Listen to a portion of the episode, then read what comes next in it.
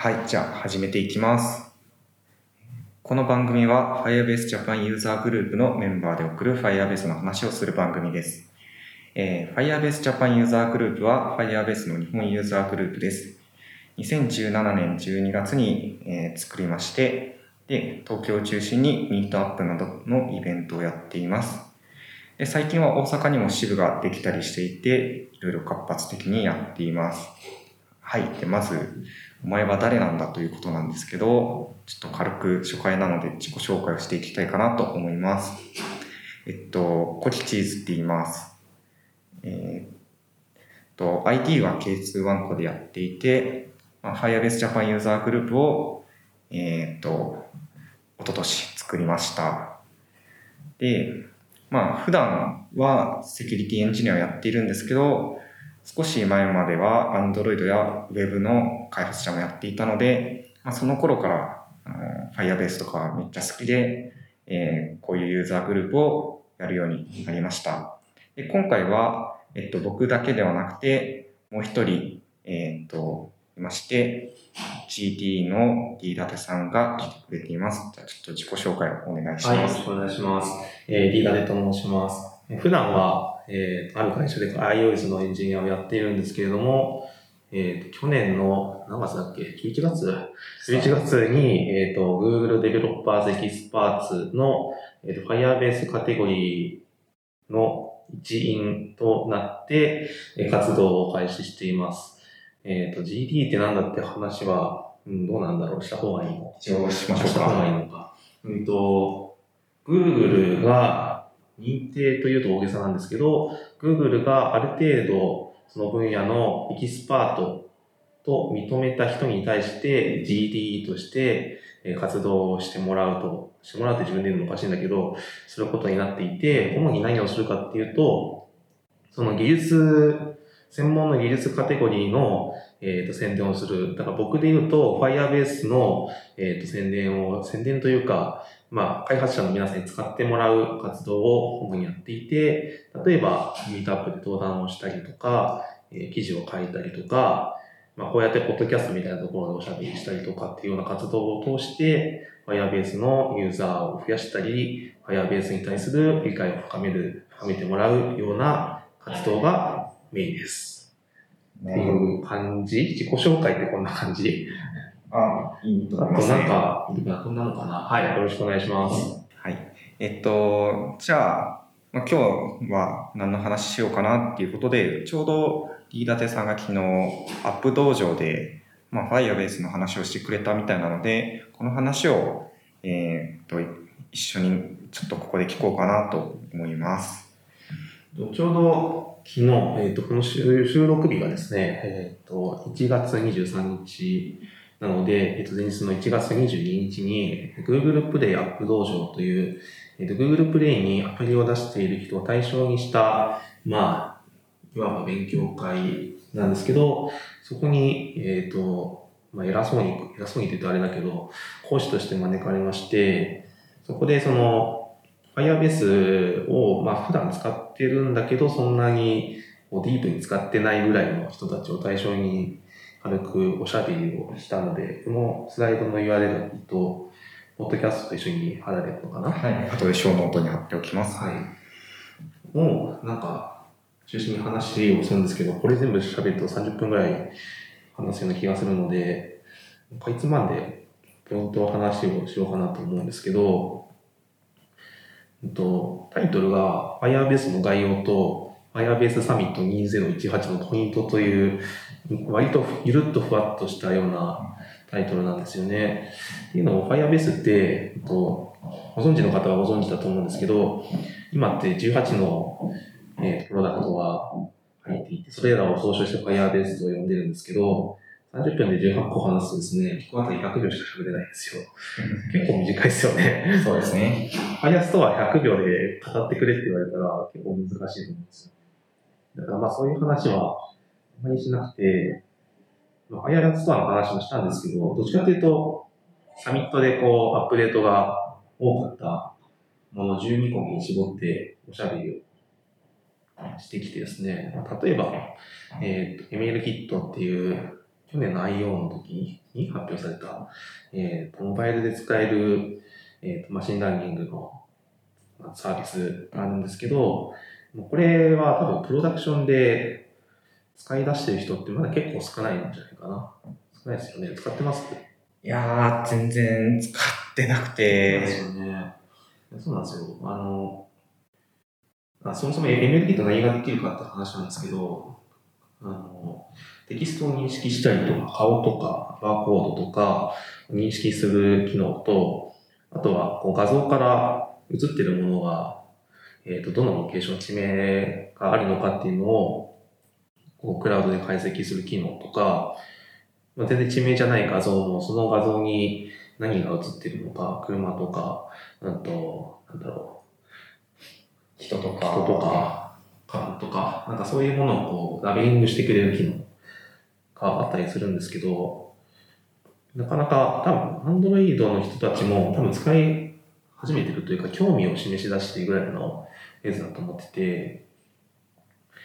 iOS でも CoreML っていう、えっと、 machine learning のライブラリが、あの、もう SDK に入ってるので、それを使ったりとか、顔認識ぐらいだったら正直 ML 使わなくても全然いけるんで、その辺も使ったりしてるんで、まあ実際にどのくらい使われてるのかっていうのは僕もまだわからないんですけど、っていうぐらい、まだ、えっ、と、認知ははまだ、まだこれからのところなんで、ここに関して結構掘り下げをしてきましたと。で、ML キット何ができるかっていうと、まあ、今言ったような機能ができるんですけど、特徴としては、デバイス内で完結と on-device と、クラウド上で、処理する on-cloud、この2種類、えーと2種類でモデルを扱うことができて、その on-device と on-cloud をどう違うかっていうと、まあ、 on-device は無料でできますっていうところが特徴で、 on-cloud、クラウド上だと、えっ、と、Google のクラウドビジョン API というものがあるので、まあ、これはちょっと重要課金になりますよっていう。まあ、ただ、えっ、と、1000回で1.5ドルとかなんで、そんなに高いものではなくて、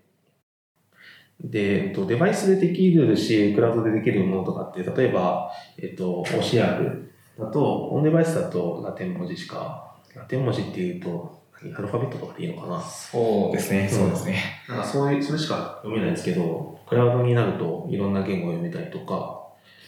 あとはラベリングの精度も全然違ってて、えっ、と、オンデバイスだと、ちょっと例が難しいんですけど、あと、カバンっていうのがあった時に、あの、デバイス上だとカバンとしか認識されないんですけど、うんと、オンクラウドだと、なんだろう、もっと細かい分類を多分リュックサックとかを多分やってくれるんですよね。とか、もっと細かい、細かいラベリングがクラウドだとできるとか、っていう違いがあります。で、サミットであったアップデートとしては、えっと、これは IO の時からアナウンスがあったんですけど、えっと、顔の輪郭点を取ることができるようになったという話で、え、サミットの時にキーノートで話してましたね。前までは、まあ、目の位置とか鼻の位置とか、そういうざっくりした顔のパーツの位置ぐらいしか取れなかったんでしたっけ？そうですね。えっと、まあ、ざっくりって言っても、えっと、目の上の部分とか下の部分とか、唇の上とか下とか、あと鼻とかもわかるんで、その大体の顔のパーツは分かっていたんですけど、顔の輪郭点が取れるようになったんで、うん、ちょっとできるのかわかんないですけど、多分顔の向きとかもっと厳密にあ取れたりしないですかね。なんかその輪郭の移動で結構いろいろできそうだなっていうのは、あ、確かに。うん。ありそう。わかんないですけど、もっと取れるようになるのかな。ですかね。まあ、これがサミットで話してたこと、サミットでのアップデートっていうことそうですね。はい ML キットに関しては、まあ、そんなにアップデートがあったわけじゃなくて、そもそも IO でリリースされて、まだ日が浅いので、うん。そんなにたくさんのアップデートがあったわけではないですね。まあ、そうですね。ただ ML というか machine learning を使ってどうこうしますみたいなサービス、まあ、後でも言いますけど、 Predictions みたいなものとか、あと Analytics にも使われてたりとか、あと結構 ML と絡めてアプリの品質を高めるみたいなところって今後もっとやってくると思うんですよね。まあ、なんか Google 全体として AI を使っていくっていうのは、まあ、あるから、まあ、もう Firebase ももちろん AI を使ってやれることをやっていこうっていう感じは感じますね。そうですね。あとはやっぱり、メールもそうだし、その前からもあの GCP との統合がガンガン進んでいるので、ちょうど収録日の前日に、かな、アナウンス型の前日かな、と Google Cloud Functions の合言語対応が発表されたんですよね。アナウンスは収録日よりもうちょい前かな。日本語のブログが上がっただけか。そうですそうかそうか。ただ、Firebase、えっと、Google の Cloud Functions は、えっと、Node.js と Python と Golang の3言語対応ですけど、まあ、Firebase の方の Cloud Function は、結局 Node.js しか使えてないそうです状ね。況なんですよね。言語としてはまあ JavaScript と TypeScript、まあランタイムとしては Node.js だけみたいな感じですね。っていうのはもっと増えるといろんな人が入りやすいのかなと、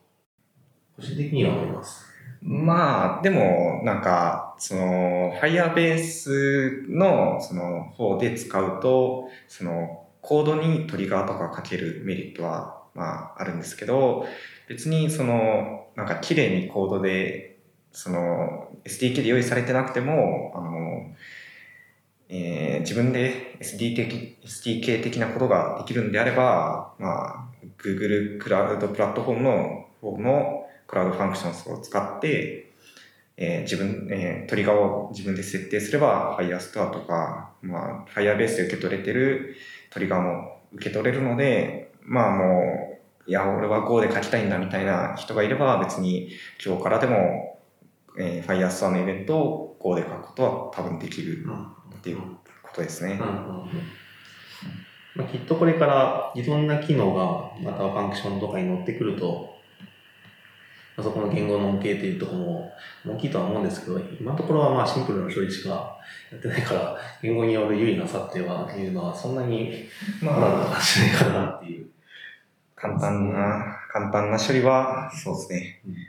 Node.js で済ませられることがほとんどだと思うので、なんですよね、アドミンの、アドミン SDK との対応言語、対応関係みたいなものも多分あって、アドミン SDK 自体はノノードでも使えるし、Python でも動くし、Java でも動くし、みたいな感じですけど、結局ファンクションが今ノードでしか動かないから、アドミン SDK もノードを選ばざるを得ないみたいな状況はありますよね。SDK はそうですね、ノ Node と Java もあるって感じですね。あれ、Python あるんでした Python あります。ああまあでも、ノノードの方がいろいろと、なんか機能早かったりしますね。やっぱ実装。そのアドミン SDK に追加される機能もノードと Java が早いみたいな。うん、SDK は、まあやっぱ、対応が遅れがちになるっていうのはよくあることかなっていう気がしますね。そうですね。次のトピックに行ってみますか。すか次は、えっ、と、そうその後に Firestore の話をしたんですけど、会場でアンケートを取った感じだと、えっ、と、やっぱ誰もまだ Firestore がプロダクションには入れられていないという感じで、どうしても Firestore はバックエンドのと,、えーと結びつきが強いところなんで、クライアントの判断で簡単にこう Firestore を入れるのは、まあ、難しい側面もありつつ、逆に言うと、バックエンド、バックエンドエンジニアのコースを使わなくても、クライアントで済む部分っていうのは Firestore でできたりするから、今後部分的な導入っていうのは増えるんじゃないかなと、個人的には考えていて、なので、うんと、概念的には結構難しい単語が、あの、ASQL とかサーバーレスとか、なんかリアルタイムな動機ができるとか、まあなんかいろいろあるんですけど、食わず嫌いしてやってみると、結構便利にできるんじゃないかなと。まあそうですね。なんか今まで、そのユーザーの端末に、その Android とかだったらプリファレンスとか、えー、iOS だと何に当たるんですかね。ユーザーデフォルトですあユーザーデフォルトとかに相当してたところを、なんかちょっと Firestore に置き換えることも一応できるだろうし、それをすることで、まあ他の端末とそのデータを同期もしやすくはなるんじゃないかなっていう気はしますね。なんか、うんと、今までは、例えばレストみたいなものがインターフェースになってサーバーとやり取りしていた部分が、そこが割と Firestore とかリアルタイムデータベースで置き換えられることによって、もうちょっと機能を持ったあの API のインターフェースとして機能するところは個人的には結構いいのかなと。うんよくその、クライアントサイドにロジックを寄せなきゃいけなくなるから、iOS、Android で理想がダブルになるんじゃないかみたいな、まあ、話も聞くんですけど、まあ、そこは逆にメリットで、クライアントサイドでそこすらもハンドリングできるから、自分たちの、えっ、と、責任範囲というか、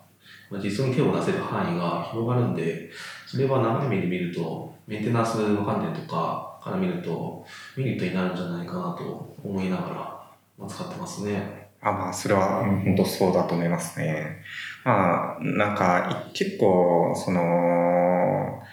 クライアントとサーバーサイドで両方同じバリデーションを実装しなきゃいけないっていうコストはレストの時でも当然あるとは思うんですけど、まあ、割と client side のエンジニアだけで、その、まあ、UI の validation プラス、ちょっと security rule を書けば、まあ、UI のエンジニアのこうそのフロントとかそのそっち側のエンジニアの工数だけでデータを持てるっていうのは結構メリットかなっていうのは思いますね。そうですね。まあ、ただこれは裏を返すと難しい側面もあって、その、そのまあ、ノイズスケールも含めた Firestore の概念に精通した人がやっぱチームにいないと、これが正しいあのデータ構造なのかとか、セキュリティルールの使い方は正しいのかっていうジャッジが結構やっぱ難しくて、まあ、そういう人がもしチームにいると、あの、この辺は進めやすくなるし、コードもきれいに分離できていいのかなとは思いますね。まあ、Firestore に元になっているその Google のデータベースのその概念とかちょっとその本当にパフォーマンスとかを求め出すと結構その Google が公開している論文とかを追ってとか、まあ Google のエンジニアとか、まあ Google のそういう GCP のなんかテクニカルな相談を乗ってくれる人とかに聞くとかいろいろしなきゃいけなくはなるんだけど、まあそうですね、サーバーサイドの人がやっていたことを、クライアントサイドの人もやんなきゃいけなくなるっていう側面は、それは絶対ありますね。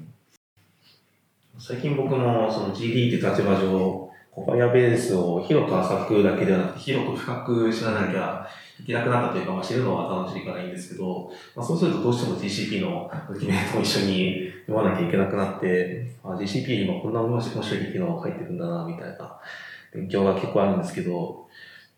まあ、多分 Firebase を使う、まあ、好きな人は掘ればいいと思うんですけど、Firebase をもうちょっとライトに使いたいみたいな時にちょっと GCP がみたいな話になってしまうと、ちょっと使いにくいんで、まあ、この辺の概念をもうちょっとわかりやすく噛み砕いていくのも、あの、まあ、コミュニティとか、まあ、僕みたいなポジションの仕事かなとは、最近は思ってやってますね。と、なんか Firestore、あ、そう、サミットとかで Firestore のアップデートもまあちょいちょいありましたもんね。そうですね。まあ、まずは、えっ、と、まあ、これは全世界が湧いたというよりは、アジアの地域が湧いたって感じですけど、あの、リージョンの追加がありましたね。えっと、そのサミットの時点では、ヨーロッパのリージョンの追加の方が結構強調して言われてたような印象があったんですけど、ちゃんとアジアも対応するという発言があったので、あの日本から行った我々は結構うおーってなってた感じですよね。そうですね。えっと、Firestore のそのリージョン対応自体は、えっと、去年の2018年の7月の GCP Next で Firestore の各リージョン対応っていうものは発表されました。で、えー、Firebase サミットでも、まあ、同じようにリージョンの発表の話をして、で、アジアも近いうちにっていうことでうん発表されて、あの近いうちってことはその年年内かなと思って2008、えー2018年は、えー楽しみにしてたんですけど、まあ、来なかったと。でも、さちょうど収録日の前日に、えーなんかコンソール上から東京 region が触れるなっていうことが気づいて、コミュニティの Slack では、とか、ツイッターでは盛り上がってましたね。めっちゃサイレントなニュースでしたよね。まあ多分、ブログとかはこれから出てくるんじゃないかな。なんかその GDE って立場上、立場上っていうか、GDE 向けに、あの、まあ、例えば early access program とか、あの、まあ、若干の事前情報が流れてくることはあるんですけど、これに関しては一切何もなくて、あの僕もコミュニティの Slack 見てて、え、 region 追加されたなと思って見に行ったら、まあ、ちゃんと AP のスイスト1があって、東京で書いてると思って、うん。まあまあ、リージョンに関しては別になんかわざわざ言わん、なんかその事前にお知らせしなくても、なんか API が変わるわけでもないし、ただレイテンシーが良くなるだろうっていうぐらいの話ではあるから、まあ、な、なんかわざわざ事前にアナウンスしなくてもいいかなみたいなのはありそうですけどね。昨日言っちゃったんですよね。カミングスンって言っちゃったんですよ。もう昨日の時点でもう、あの、えアジャイリージョンは使えてたっていう話で、参加者の皆さん、本当すいませんって話なんですけどね。ここで訂正をできて訂正してお詫び申し上げますって。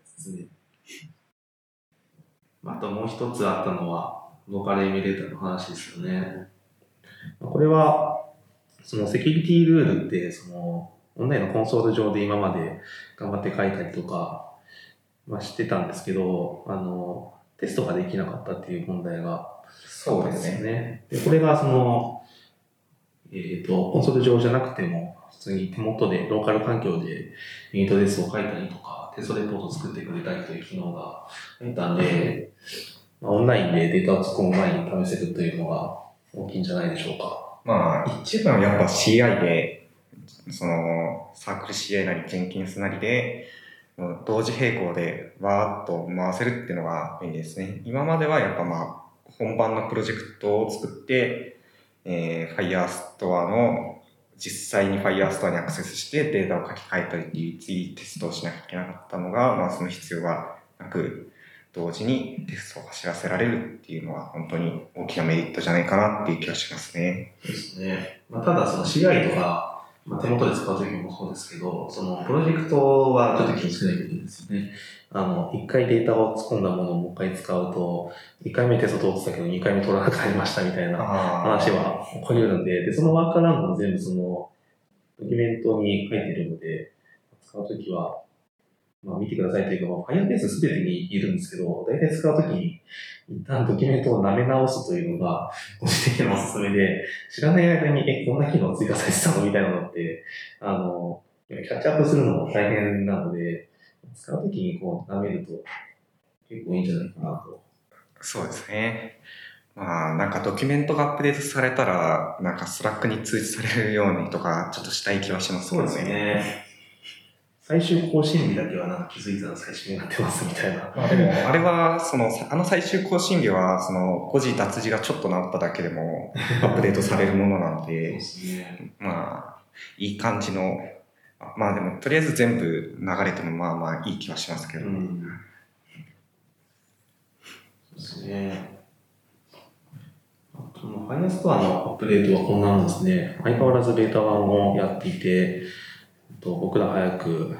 GA 来ないかなと。そうですね。それ、去年のサミットでは GA 来るかなと思ったけど、それは来ないのか、みたいな。まあ、まだいろいろローカルエミュレーターとか、その、あるけど安定してるとはちょっとまだ言い難いところもあるので、まあまあ、いろいろ安定しだしたら GA って感じにするんじゃないのかなとは思いますね。SAD も99.99ですよね。まあ、裏側に存在するスパナーとかは、そのそういう SLA でやってるから、それのベースに作られた Firestore も、本当に安定性は全然あると思いますね。999目指したりするのかな？うーん、どうなんですかね。まあ、スパ、その、GCP にあるそのスパナーっていうデータベースと同じ水準にはしておきたいんじゃないかとは思いますけどね。そうですよね。IO とかで発表されてるんですよね。ああ、まあ、確かに今年の IO は楽しみですね。楽しみですね。えっと、次にした話は、ファンクションの話ですね。Function は、まあちょっと、さっきの話でしたんですけど、他の、えっと、Firebase のサービスの、えっと、まあ例えば Firestore だとデータを追加したり削除したりみたいなものを trigger として、えっ、と、 Function、えっ、と、クラウド上に deploy したコードを動かせるという便利機能があって、まあ、今だと Firestore もそうだし、えっ、と、ストレージとか、ホースとか、 Crashlytics、 Remote Config、あと、アナリティクスとか、あとは GCP のクラウドパブサブとか、単純な HTTP のリクエストをまあトリガーにしてファンクションが動かせるということで、今後いろんな、えっ、と、場面でファンクションを使うということが増えてくるんじゃないかなと思うんですけど、まあ多分その、ファンクションをがっつり導入してますっていう会社ってまだごく一部だと思うんですよ。まあ、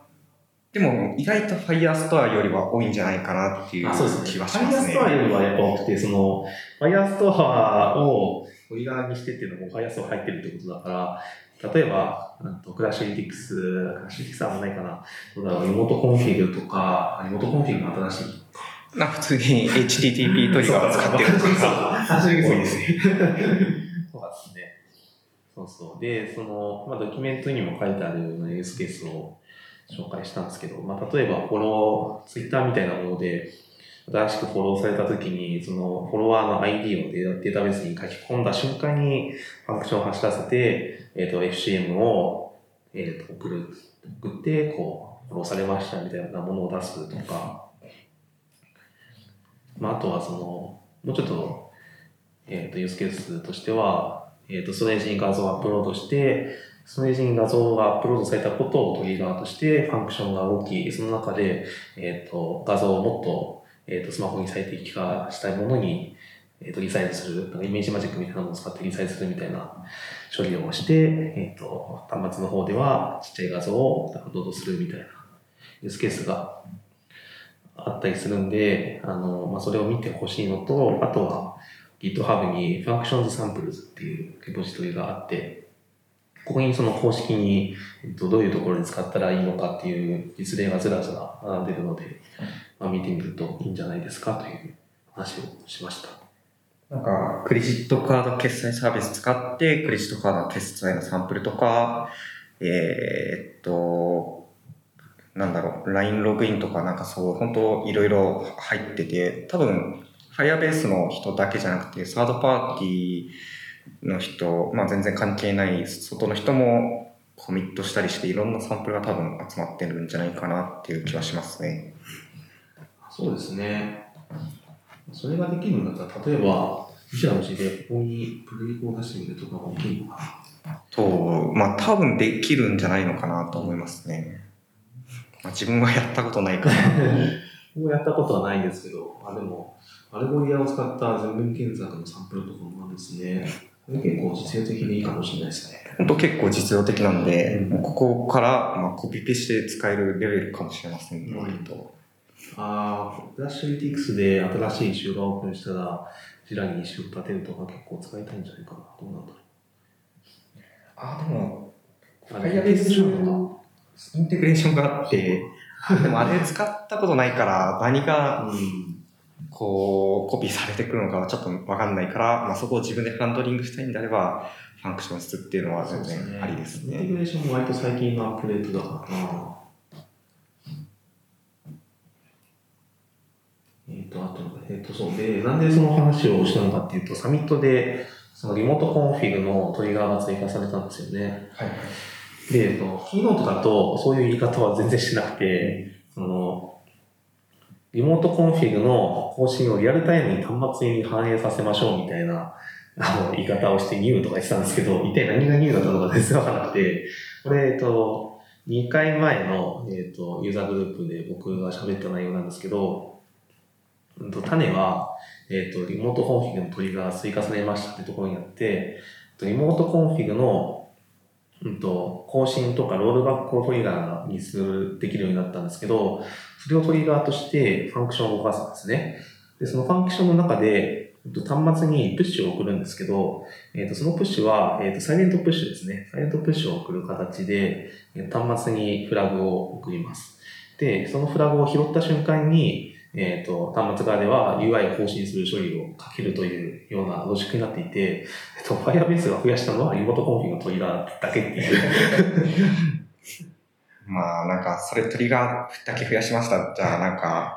形にならないから、そういう言い方をしたんですかね。多分そうなんだと思うんですよね。まあでも実際、リアルタイムにアプリを、 Remote Config って、あの、値切り替えてから端末に反映させるまで、まあ何分かかかる。あれは、再起動、アプリの再起動自体必要じゃなかったでしたっけ？あんえっ、と、そうです。えっ、と、実際にはその、アップデートは、まあ、再起動というか、もう一回フォアグラウン入ってきたりしなきゃいけないんですけど、それもなんか、即時反映ではないんですよね。そうですね、確か。っていうのがあったんで、そのプッシュと組み合わせて使うことによって、その即時反映できるよっていうのは、まあ確かにソリューションとしてはいいのかなと思うんですね。どういうことに使いたいですかね？僕は強制アップデートぐらいしか思いつかなかったですけど。まあ、即時性のある強制アップデート、うん、まあそうですね。いか。何月何日、何時何分になったらもう Remote Config 切り替えても、それ以降アプリされませんみたいな話もまあ難しいですけどね。そうですね。ユーザーアプリ使ってて急になんか UI 変わったみたいな話になりますからね。ちょっとびっくりしますよね。なんかそれほど即時性のあるアップデートってなんだっけみたいなのはまあ思うんですけど、ユースケース考え出すと、これ結構 Firebase 全体的にそうで、Firebase あのこんな便利な便利な機能がありますよっていうのを結構押してくるんですけど、じゃあ実際のユースケースなんですかみたいなのって、まあ、結構あるので、逆にそのユースケースに気づいて、そのフィードバックしたりするっていうのは結構、あの、お互いにとっていいんじゃないかなと思うので、まあ、例えばそういうものを見つけたら、それこそユーザーグループみたいなところで登壇してくれると、あー嬉しいですね。いいと思うんですよね。まあ、みたいな話ですかね、ファンクションは。うんはい。えっ、と、次はですね、アナリティクスの話をしました。なんでアナリティクスの話をしたかというと、えっ、と、これ、どれくらい認知が広まってるかはわわかんないけど、今コンソールに出るのかな？えっと、アナリティクスのモバイル向けの、えっと SDK の提供は、えっと、2019年10月に終了します。いや、これ、自分知らなかったです。知らないですよね。僕もなんか、あの、チームのメンバーから、GA 終わるんですかって聞かれて、え、なんのこっちゃと思って見に行ったら、本当に、あ、終わるって書いてるみたいな話があって、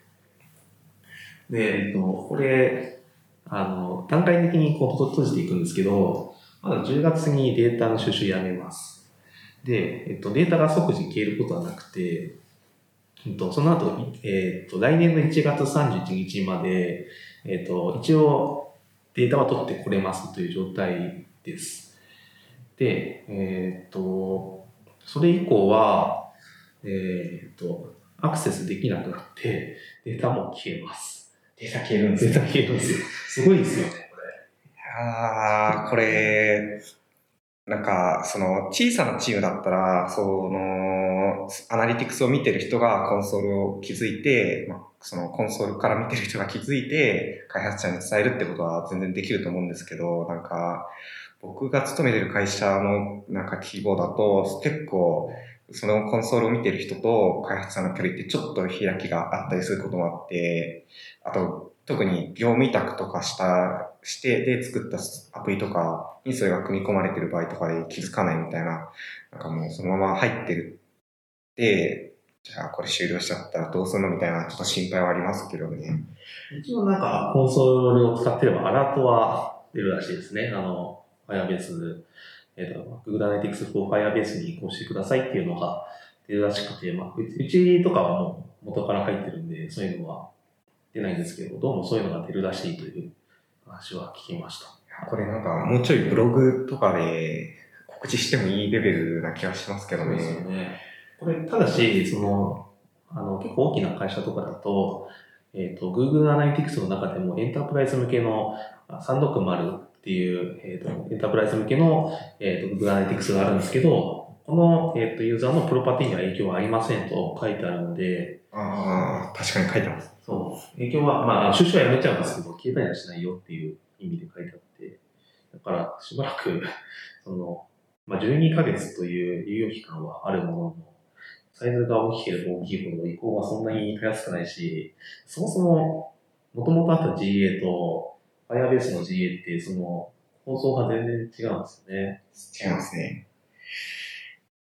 なんか、こう、移行するために、コードも、その、ちょっと書き換える場所も多分おあるはずなので、どのぐらいの量になるか、ちょっとイベントの種類とかによりそうですけど。そうですね。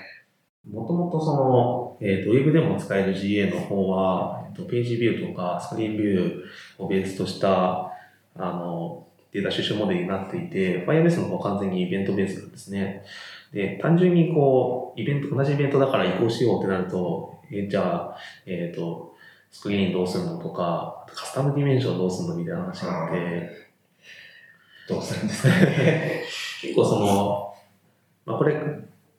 サポートに問い合わせて言われたことがあるんですけど、カスタムディメンションないんですよねって話をしたら、ユーザープロパティ使ってくださいっていう回答をもらうことも、まあ、あるんですけど、カスタムディメンションってやりたいこととユーザープロパティは結構噛み合わないことがあって、例えばその、この画面を訪問した後にこのイベントをこなしたユーザーみたいな、要はパンクズ的にこう仕込むことってあると思うんですけど、あの、Firebase のユーザープロパティって上限20個しかないんですよね。うん、ないですね。それやり始めると、まあ、あっという間に上限達してしまって、あの、できないし、あのそもそも想定してる使い方って全然そうじゃなくて、あの、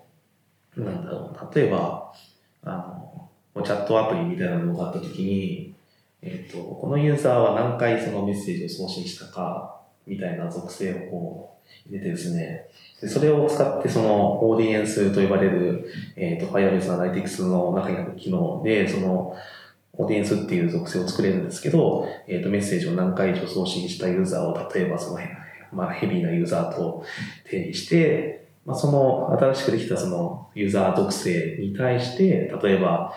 そこの人だけにプッシュを送るとか、あと Remote Config の対象にするとか、AB テストの対象にするとか、っていうような使い方なので、そのユーザーコードを解析するっていう面においては、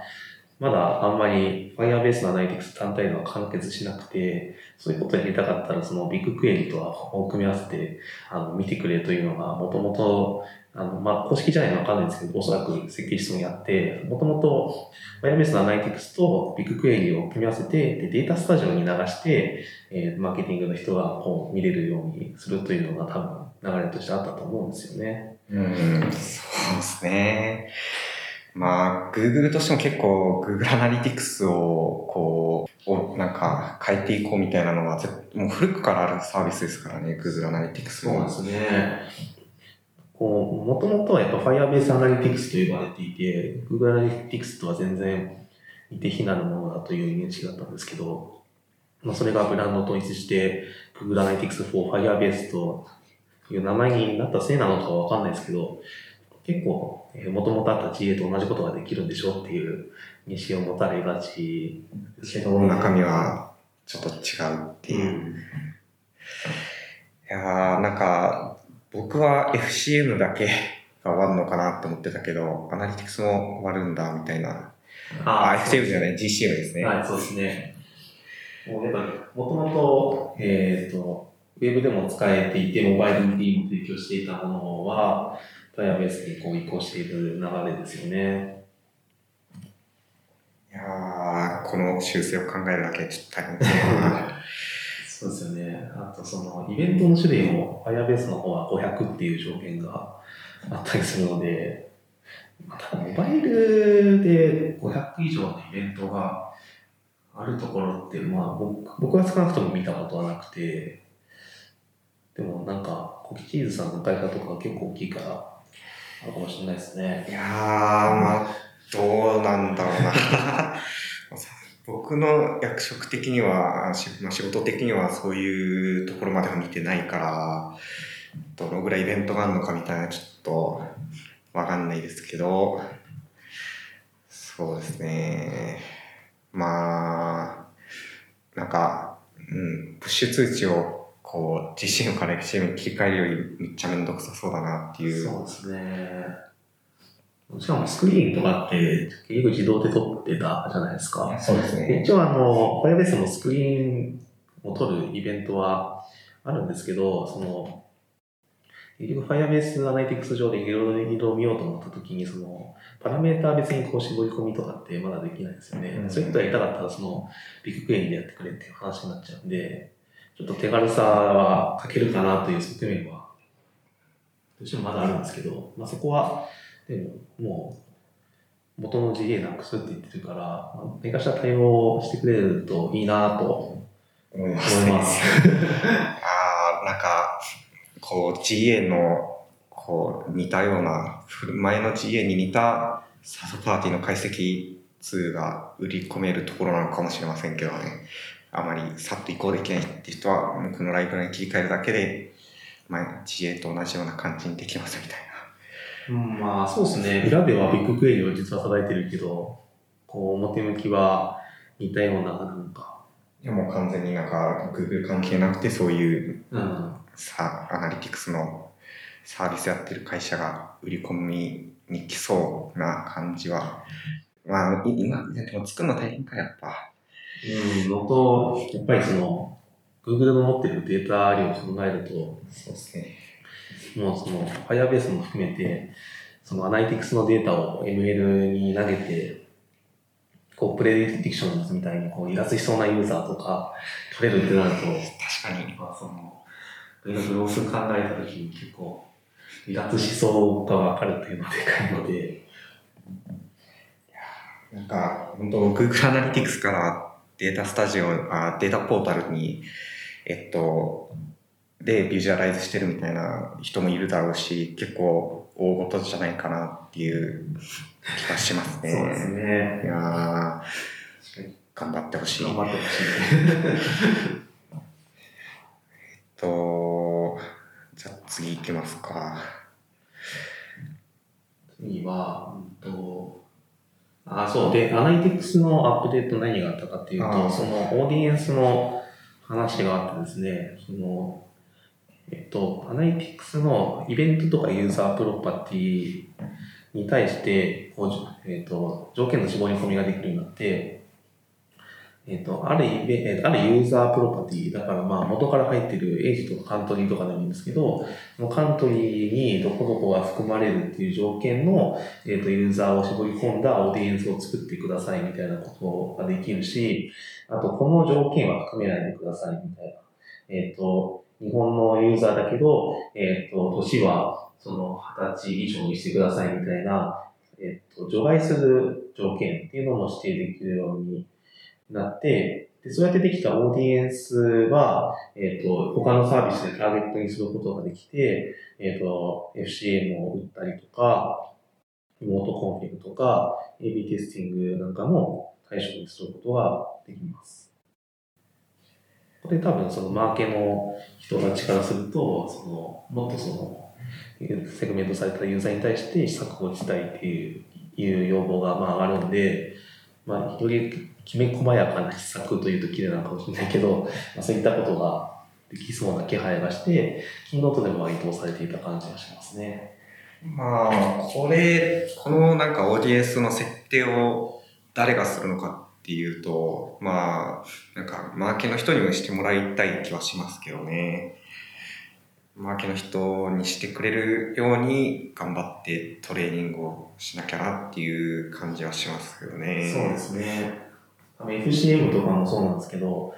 結局そのコンソール上で打てるプッシュと、バックエンドから打てるプッシュって、あの、実はパラメータが違うというか、あの画像付きプッシュはまだそのできなかったりとか、制約があるので、その徐々にこう、デベロッパーじゃない人が使えるように整備しているとはいえ、まだ足りない機能があるかなというフェーズなので、まあ、オーディエンスがこういうことができるようになりましたっていうのも、えっ、と、まだそこの対応途中なのかなっていうのはちょっとにじみ出てますね。そうですね。こんなこと言って大丈夫なのかしらと思うけど、大丈まあ、大丈夫じゃないですか。夫いや、いや、本当にいいサービスなんですよ。うん、そう、いいサービスで、えっ、と、Firebase が、まあ、好きな二人がこうしゃべりしてるんで、こここうしたらいいよねっていう話をしてるだけなんで。そう好きだからこう、こうこうなってほしいっていう思いはいっぱいありますもんね。で、このアナリティクスの話をするときに、その、おすすめなのが、例えばこう自分でデモプロジェクトを作るんですけど、えっと、そんなにユーザー母数がいるわけじゃないし、まあ、自分の端末でこうアクセスしたってたかが1アクセス、2アクセスとか、まあそんなレベルじゃないですか。まあそうなると統計情報を、えっと、見れないわけですよ。っていったときに、Firebase はデモプロジェクトなるものを用意していて、そのデモプロジェクトにアクセスすると、もうある程度データが溜まった状態でいろんなアナリティクスの機能とか、プレディクションズを見たりとかっていうことができるんで、まあ、なんとなく一通り機能を試してみたい方は、まずこのデモプロジェクトにアクセスすると、こう、あ、Firebase 楽しそうだなっていう気持ちになれるかなと思い思うし、まあ自分でプロプロジェクト、プロダクトに入れるときにこう、こういうのを使ってみようっていうイメージが湧いていいのかなと思います。ああ、デモプロジェクトって僕たちでも使えたんですね。使えます。うんと、プロジェクト一覧のメニューで左上に実はデモプロジェクトっていうボタンがあって、ここから見ることができます。完全になんかスルーしてた。そうなんですよね。僕も、なんか登壇するときに、こう、アナリティクスのこんな機能がありますっていうときに、ちょっと困ってた時期があるんですけど、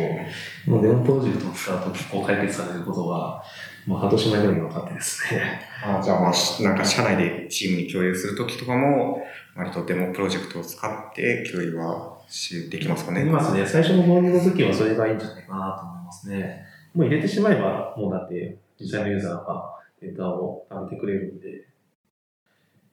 て話にはなりますね。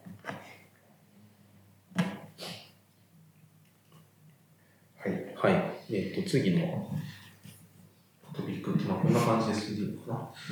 な。はい。次は、えっ、と、Firebase というよりは、えっ、と、ビッグクエリ、Google ビッグクエリとの連携の話で、その、まあ、さっきもずっと話してた通り、アナリティクスからデータをエクスポートするためのものっていう認識だったところに、えっ、と、新しい口を増やしていってる状態で、えっ、と、去年の Google、5月の Google I の時に、えっ、と、クラッシュリティクスをビッグクエリでエクスポートできるという機能が発表されました。で、サミットでさらにこう口が増えていってですね、えっ、と、プレディクションズとか、クラウドメッセージングとか、えっ、と、AB テスティングの、えっ、と、この統計情報をビッグクエリで引っ張ってくることができるようになったという発表がありました。で単純にこう、 Analytics をエクスポートするだけだと、えっ、と、わからなかったこともこう見れるようになって、えっ、と、まあ、だから当然組み合わせもできるんですけど、そのドキュメントに書いてあるのは、 Predictions と Analytics を組み合わせて、えっ、と、 Analytics はそのユーザーがどの国の人とかっていうデータを持ってますけど、 Predictions でその離脱しそうっていう属性がこうわかるので、組み合わせてどの国のユーザーが一番離脱しそうかっていうのが取れたりとか、あとはプレディクションズで離脱しそうっていう話だけじゃなくて、その課金しそうっていう属性も取れるので、あの、まあ、例えばこう、えっ、と、動画でこう、いろんなチャンネルを見て、こう、課金するみたいなサービスがあったとしたら、まあ、どのチャンネルで一番課金されそうかみたいな、より、えっ、と、具体、具体的というか、組み合わせて、もっと詳しいことがわかるよっていう説明がなされてましいやー、めっちゃいいですね。す全部ねいろんなデータ、ビッグクエリに入ればいいんじゃないかなという気はします。そうですね。結局、ビッグクエリを書けるようになるというか、その、まあ、書ける人が使う分にはすごく強力なデータが得られるんじゃないかなっていう感じですかね。まあでも割とし最近は施策を打つ人は S- SQL ぐらいは書けるようになりましょうみたいな感じはありますね。なってほしいですね。そうですね。結構、普段開発して、Firebase を使って開発している開発者は、あの、あんまこういうところテーマがなくて、その結構数字を見るという強い意志がないと、SQL まで書いてっていうことはあんまりできないんですよね。そう、数字、まあまあ、チームの形によりけりだと思いますけど、ねまあでも、まあ、ビッグクエリは、こう、チームのみんなが書けるといいかなっていう気はしますけどそうですね。